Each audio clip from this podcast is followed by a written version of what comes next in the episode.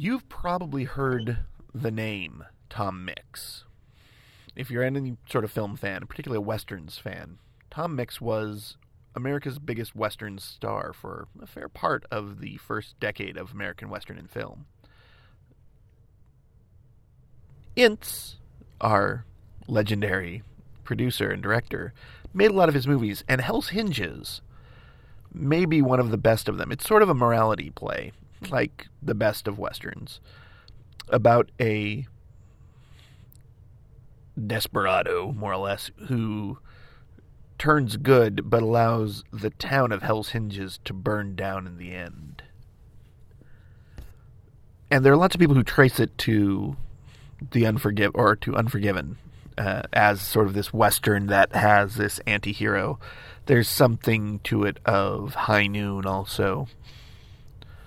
But what Hell's Hinges does so well is it presents the cowboy figure as one of a new morality.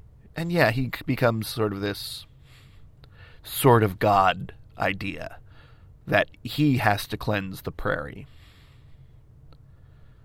But at the same time, it's presenting this great work that shows that in the West, there are a different set of rules. And those rules don't necessarily reflect the same rules as outside the West. And that's a very powerful statement. We see that also a lot in Chinese cinema. And if you watch particularly the Drunken Masters movies, they're very much with this idea that there is a part of the world that does things a certain way that is not what the rest of us experience it as. Fong Sai-yuk has a little bit of that as well.